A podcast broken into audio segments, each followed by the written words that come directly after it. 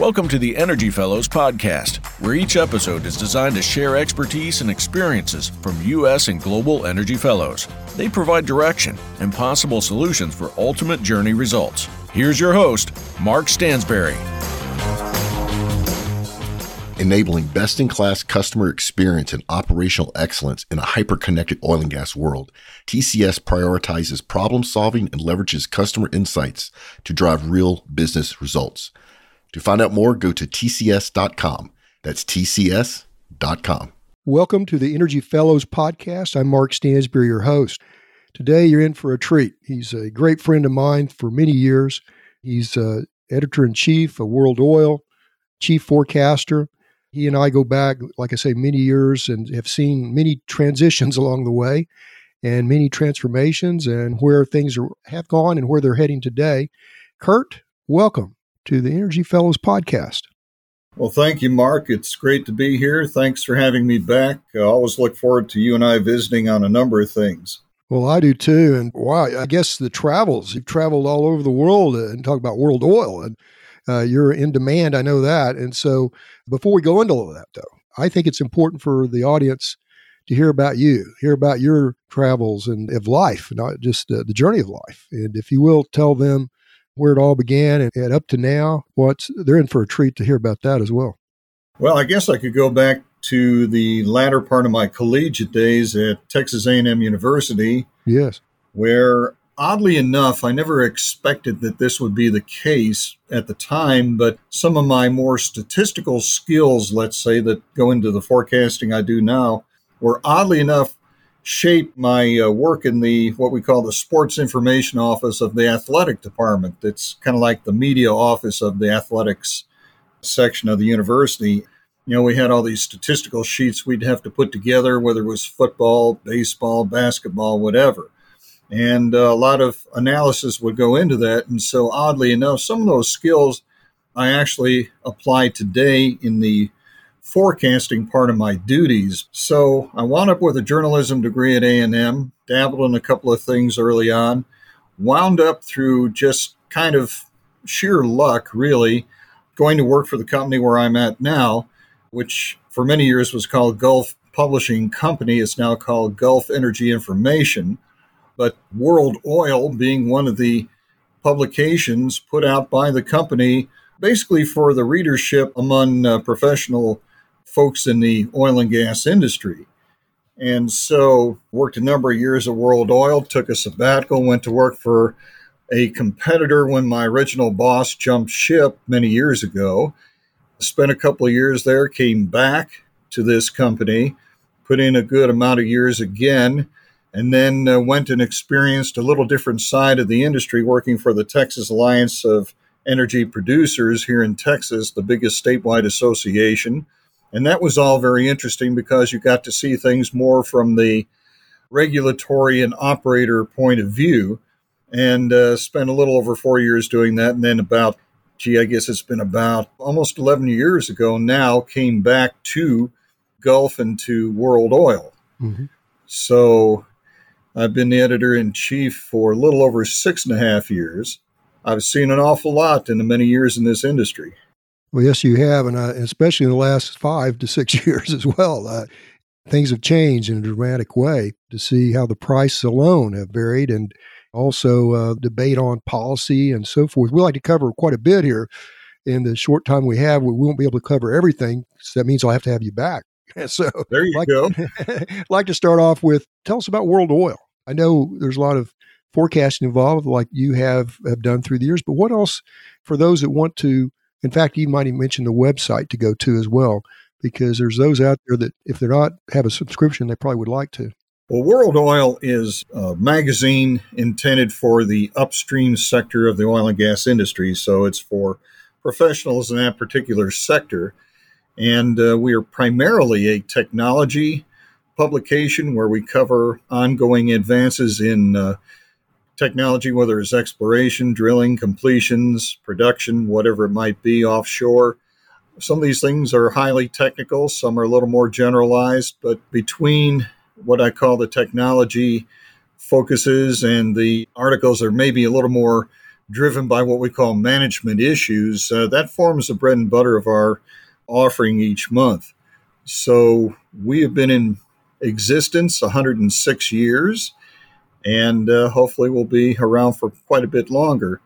But we, as I say, focus on things that are of particular importance to the core readership. That would be not only senior management in many of these operators and service companies, but certainly mid level engineers, explorationists, etc.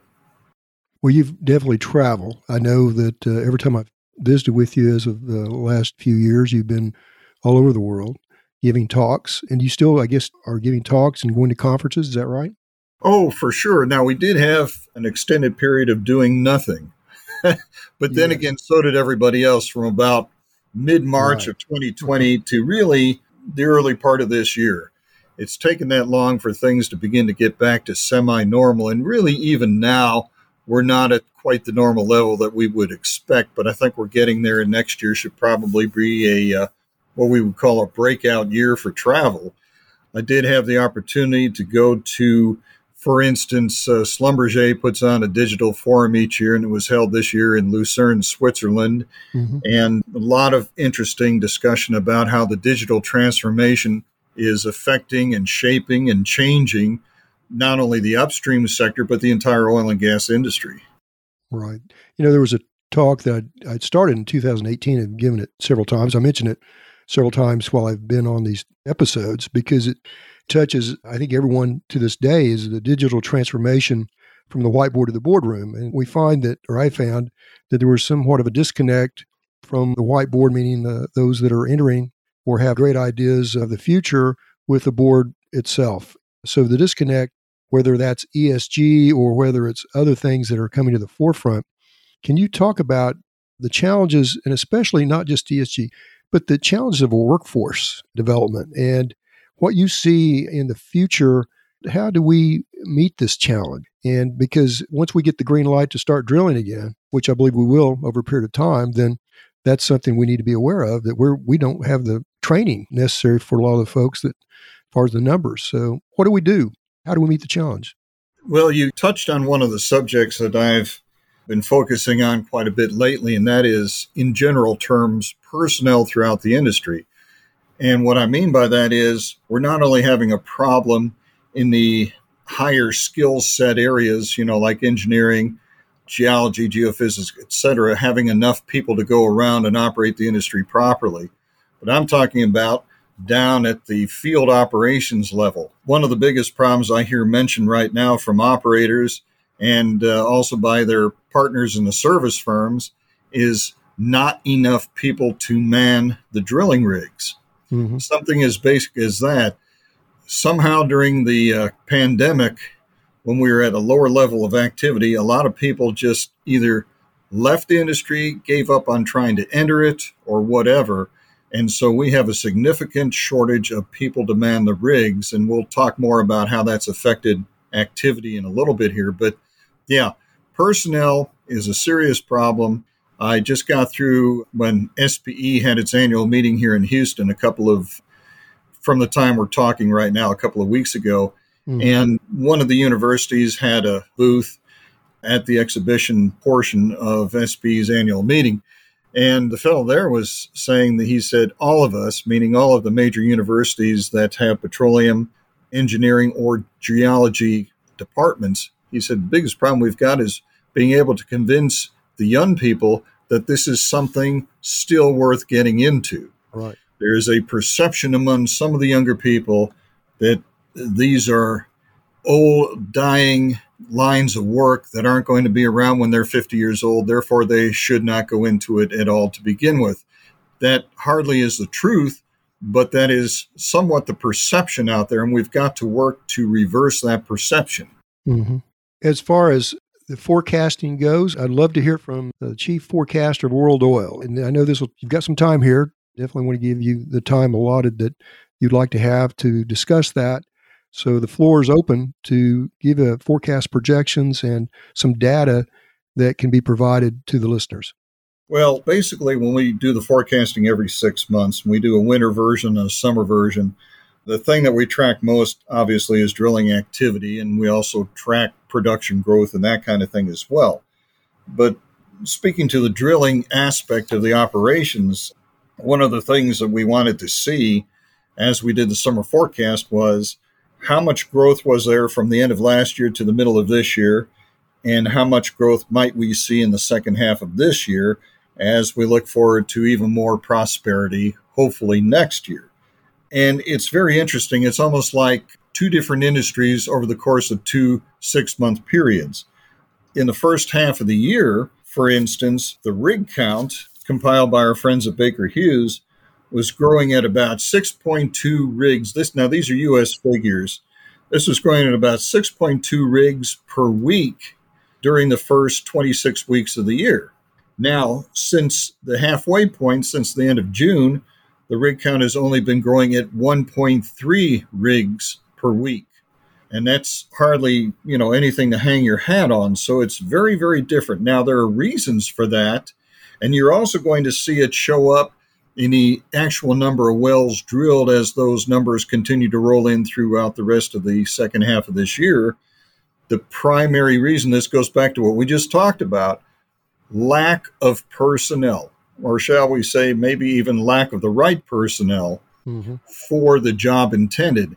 But the biggest thing we've been hearing from the operators number one is we cannot get enough people. I've had some people tell me that probably another 50 rigs have been put to work already this year if there were only enough people to man them. Mm-hmm. That's about another 7 to 8% increase in the rig count that you're not seeing just because of lack of manpower. So that's one issue. But there are many other items that figure into the activity level we're seeing at present. And one of those is the high cost of various items the high cost of steel being number one on the list. Mm-hmm. And related to that, the uh, cost of OCTG, in other words, oil country tubular goods. And then just the increases due to inflation of a number of other items used in drilling and completing wells. Everything from frac sand to oil field chemicals to even the availability of trucks, enough trucks to move things around uh, the availability of drill bits, you name it, it's figured in there. So that's another item. Another item figuring into this equation is the fact uh, you remember, Mark, at the beginning of this year, we had an awful lot of independent operators, particularly the large ones, right. say, hey, you know, we're going to be fiscally responsible. We're not going to do like previous cycles. And the minute the price of oil goes up, go crazy and take all the money we've made and plow it back into drilling. Not going to happen. And for the most part, these companies have been very studious in staying with that formula, sticking to that promise to create shareholder value and not increase activity near as much. And that continues to play into the overall picture. So you've got all these different things. And then the other ingredient that I would add to this equation is government. And unfortunately, I don't mean that in a good way you know, the federal government continues to try to seal off areas to oil and gas drilling. They've been monkeying around most of the year now with the uh, offshore picture in the Gulf of Mexico with regard to how many lease sales they may have, not have, when to do them. I just saw another story today where there's an issue at foot here where they're they did some mathematical calculations about environmental impacts on certain animal species from oil and gas drilling, and they made a mistake in their calculations. And the federal government has known about these mistakes since early April and has dragged its feet in admitting it and doing something about it to fix the schedule with respect to number of leases granted onshore, which would also increase activity. So, where does this lead, Kurt, in the global perspective. We've seen the U.S., you've given statistics there and challenges we have, but what on the global scale? And I guess we're looking at, I remember you gave a webinar, I believe it was, not too long ago, and I participated in listening about some of the forecast on a country by country basis as well. But what's going to happen when it comes to the world oil picture? And in, in fact, might add natural gas in that equation. Well, for sure. as I say, all things being considered, U.S. activity still at this juncture is up about 34% from where it was last year. We're predicting overall this year that the United States will gain from the first half to the second half about 12% and stay about 30% or more ahead of last year's figure. And Canada is also going to perform well. And we're looking at activity in Canada being up somewhere around 32, 33%. Now, you get outside the US and Canada, it's a little different situation, especially from continent to continent, region to region. For instance, we expect great things out of Africa, particularly West Africa. That'll be up 19%. We expect the Middle East to be solid, not a big gainer, but up about 5%. South America will have a little bit of a rebound, up 14%. Western Europe, on the other hand, where they could really use the extra resources, not so good, minus about 2%. A lot of that can be traced to current governmental policy in the Western European countries particularly in the UK, not so much in Norway, where they've followed what I call a multi track philosophy of developing different resources all at the same time. But in places like Germany, Italy, France, not so good. And a lot of that, again, goes back to governmental philosophy. But overall, we think the world, including North America, and this does include US and Canada, overall up about 18%. Now, if we take the US and Canada out, the rest of the world's up maybe, I think, about 12%. So you can see what an influence those two countries have on the entire picture.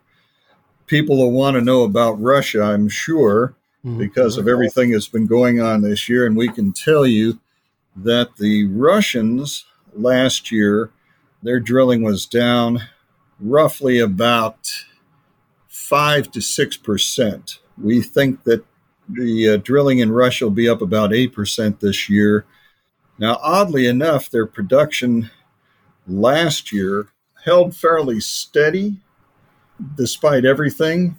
And the entire region, and that includes Russia, Kazakhstan, Azerbaijan, all of those former Soviet republics, and a few others, that entire region, we think the production was up nearly 2% last year. We think it'll go up a little more again this year and they were just over 13 million barrels a day, all the countries put together. So they'll probably pick up another couple of hundred thousand barrels a day without any trouble. OPEC. You know, remember years ago we got involved, we are both involved somewhat with uh, a group called the Energy Advocates. In fact, you were a recipient of the Energy Advocate of the Year Media Award several years ago. And in fact, I think you had more than one honor through the years. But the group was founded in 1973-74 timeframe because of the oil embargo back in that time frame. Since then, we still we thought, well, OPEC's gone away and they were history in a sense. Well, that's not true. Where do you see OPEC in the equation, and where will they be five years from now? Well, I would say in the near term, OPEC is definitely back in the driver's seat, partially because of their own what we call, you know, upstream performance in the drilling and completion and production categories but also because of the fact that the U.S., after very carefully trying to nourish and encourage its own production, immediately reversed course when the current administration took office in January of last year. And we began to reverse all the good things that happened in the previous four years. So it's partially what they've done on a positive note and partially what we in the U.S. have done on a negative note. But I think that OPEC by virtue of the percentage of world production that it controls, will continue to be a very strong influence probably uh, throughout the next five years. You see movement in Kuwait and uh, Abu Dhabi to increase production substantially. There's a project on the books in Kuwait to increase their output about 20%. And there's uh, certainly several projects that have been well publicized in the last six months over in Abu Dhabi where they're doing similar work. So I think you're going to continue to see a very strong influence that way. Now, I will say this I was really taken aback by the fact that our own U.S. administration did something I thought was extremely ill advised. I mean, they actually sent a letter over to Saudi and to OPEC Plus begging to have any kind of production cut held off until after the U.S. midterm elections. Right. And I just couldn't believe it. And I thought, I don't know if it's deliberately self destructive or whether it's extremely naive, but it was really, really a bad foreign policy error. And as you can see, the reaction from the other side was, well, okay, we'll go ahead and cut 2 million barrels a day. Mm-hmm. That certainly is going to tighten the market. Definitely messaging going around, and including China. So, where's China fit into the equation? Well, you know, the Chinese, not for lack of trying, have had a lot of trouble increasing their production rate in excess of 4 million barrels a day. They're stuck at about 3.95 million barrels a day right now. And I just don't see that growing much beyond four. They'll work as hard as they can to push it up, but they've been trying to increase production for the last 25 years. Right. And not with a lot of success. I mean, they've been up above 3 million for quite some time, at least the last 12 years that I can think of, and probably more than that. So any gains they've had have been very, very small in the grand scheme of things. So what they have to do is go out and establish control over additional supply wherever they can find it. So they've gone into places like Africa and certain countries, and they've poured a lot of money into helping develop oil production in some of those countries and then building export pipelines out to one of the coastlines of the continent and thereby being able to export that oil back home. And you've seen this pattern repeated not only in Africa, you've seen a little bit of it in South America, seen quite a bit of it in Southeast Asia, a little bit in Australia. They've even tried to do some form of that here in the US. So it's a very wide, very strong effort to exert control over additional sources of supply so that they know that they have something they can count on. As far as the energy transition, uh, World Oil, not just the company, but World Oil overall, where's it going? What's the future of oil and natural gas? And there's a lot of folks that say, you know, are we heading towards the green energy transition? Some think that the oil and gas industry is on its last days. Where are we? Well, I don't think either of the extremes is accurate. It's somewhere in the middle, as usual. But Mr. Putin's invasion in Ukraine certainly threw a monkey wrench into the expectations and, dare I say, baked in conclusions of some of the folks over in Western Europe about how things were going to happen. And as they quickly discovered, they'd put too many eggs into the Nord Stream pipeline basket, for instance too much reliance on Russian natural gas supplies and to a lesser extent crude oil supplies. And they're finding out the hard truth that, you know, you can't just go whole hog in one direction overnight. It's got to be a well thought out, graduated transition. Mm-hmm. And those words don't seem to apply to what's gone on in Western Europe over the last five to eight years.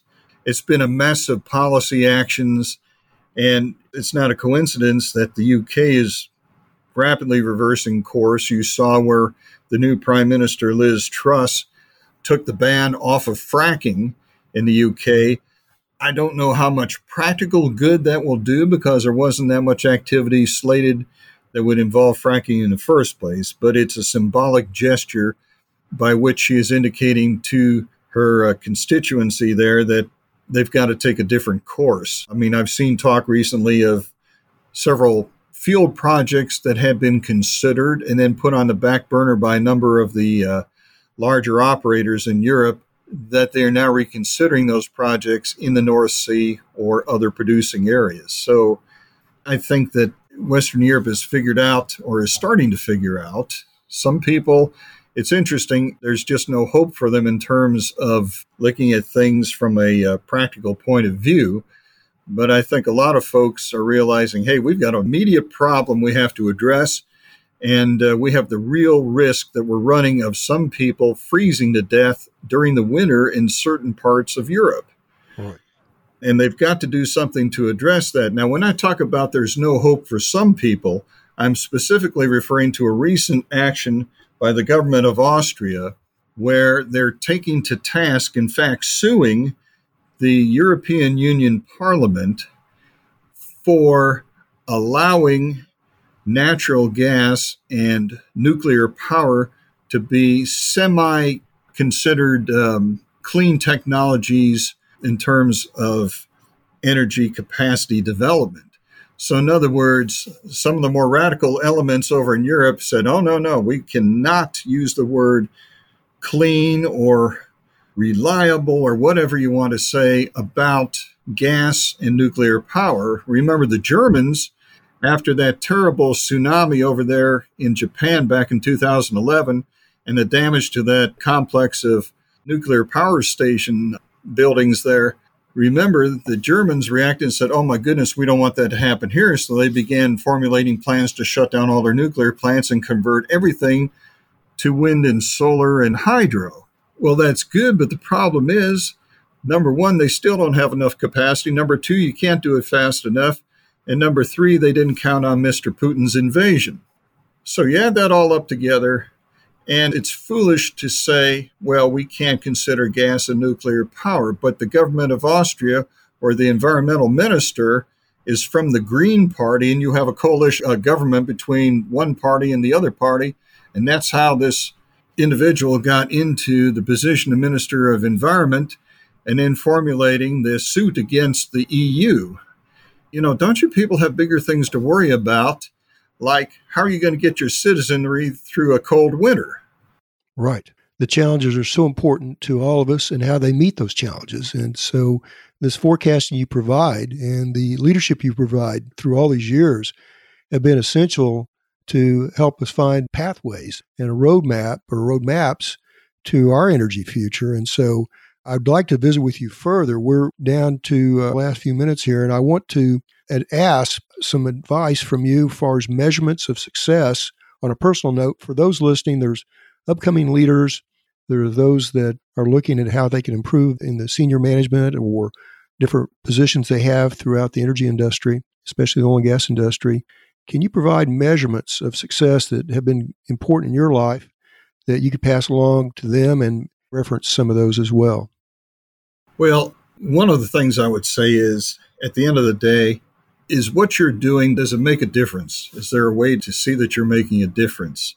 We like to think here at World Oil, we make a difference in terms of helping people understand what's going on in the market, what they can do to take advantage of the market in a positive way.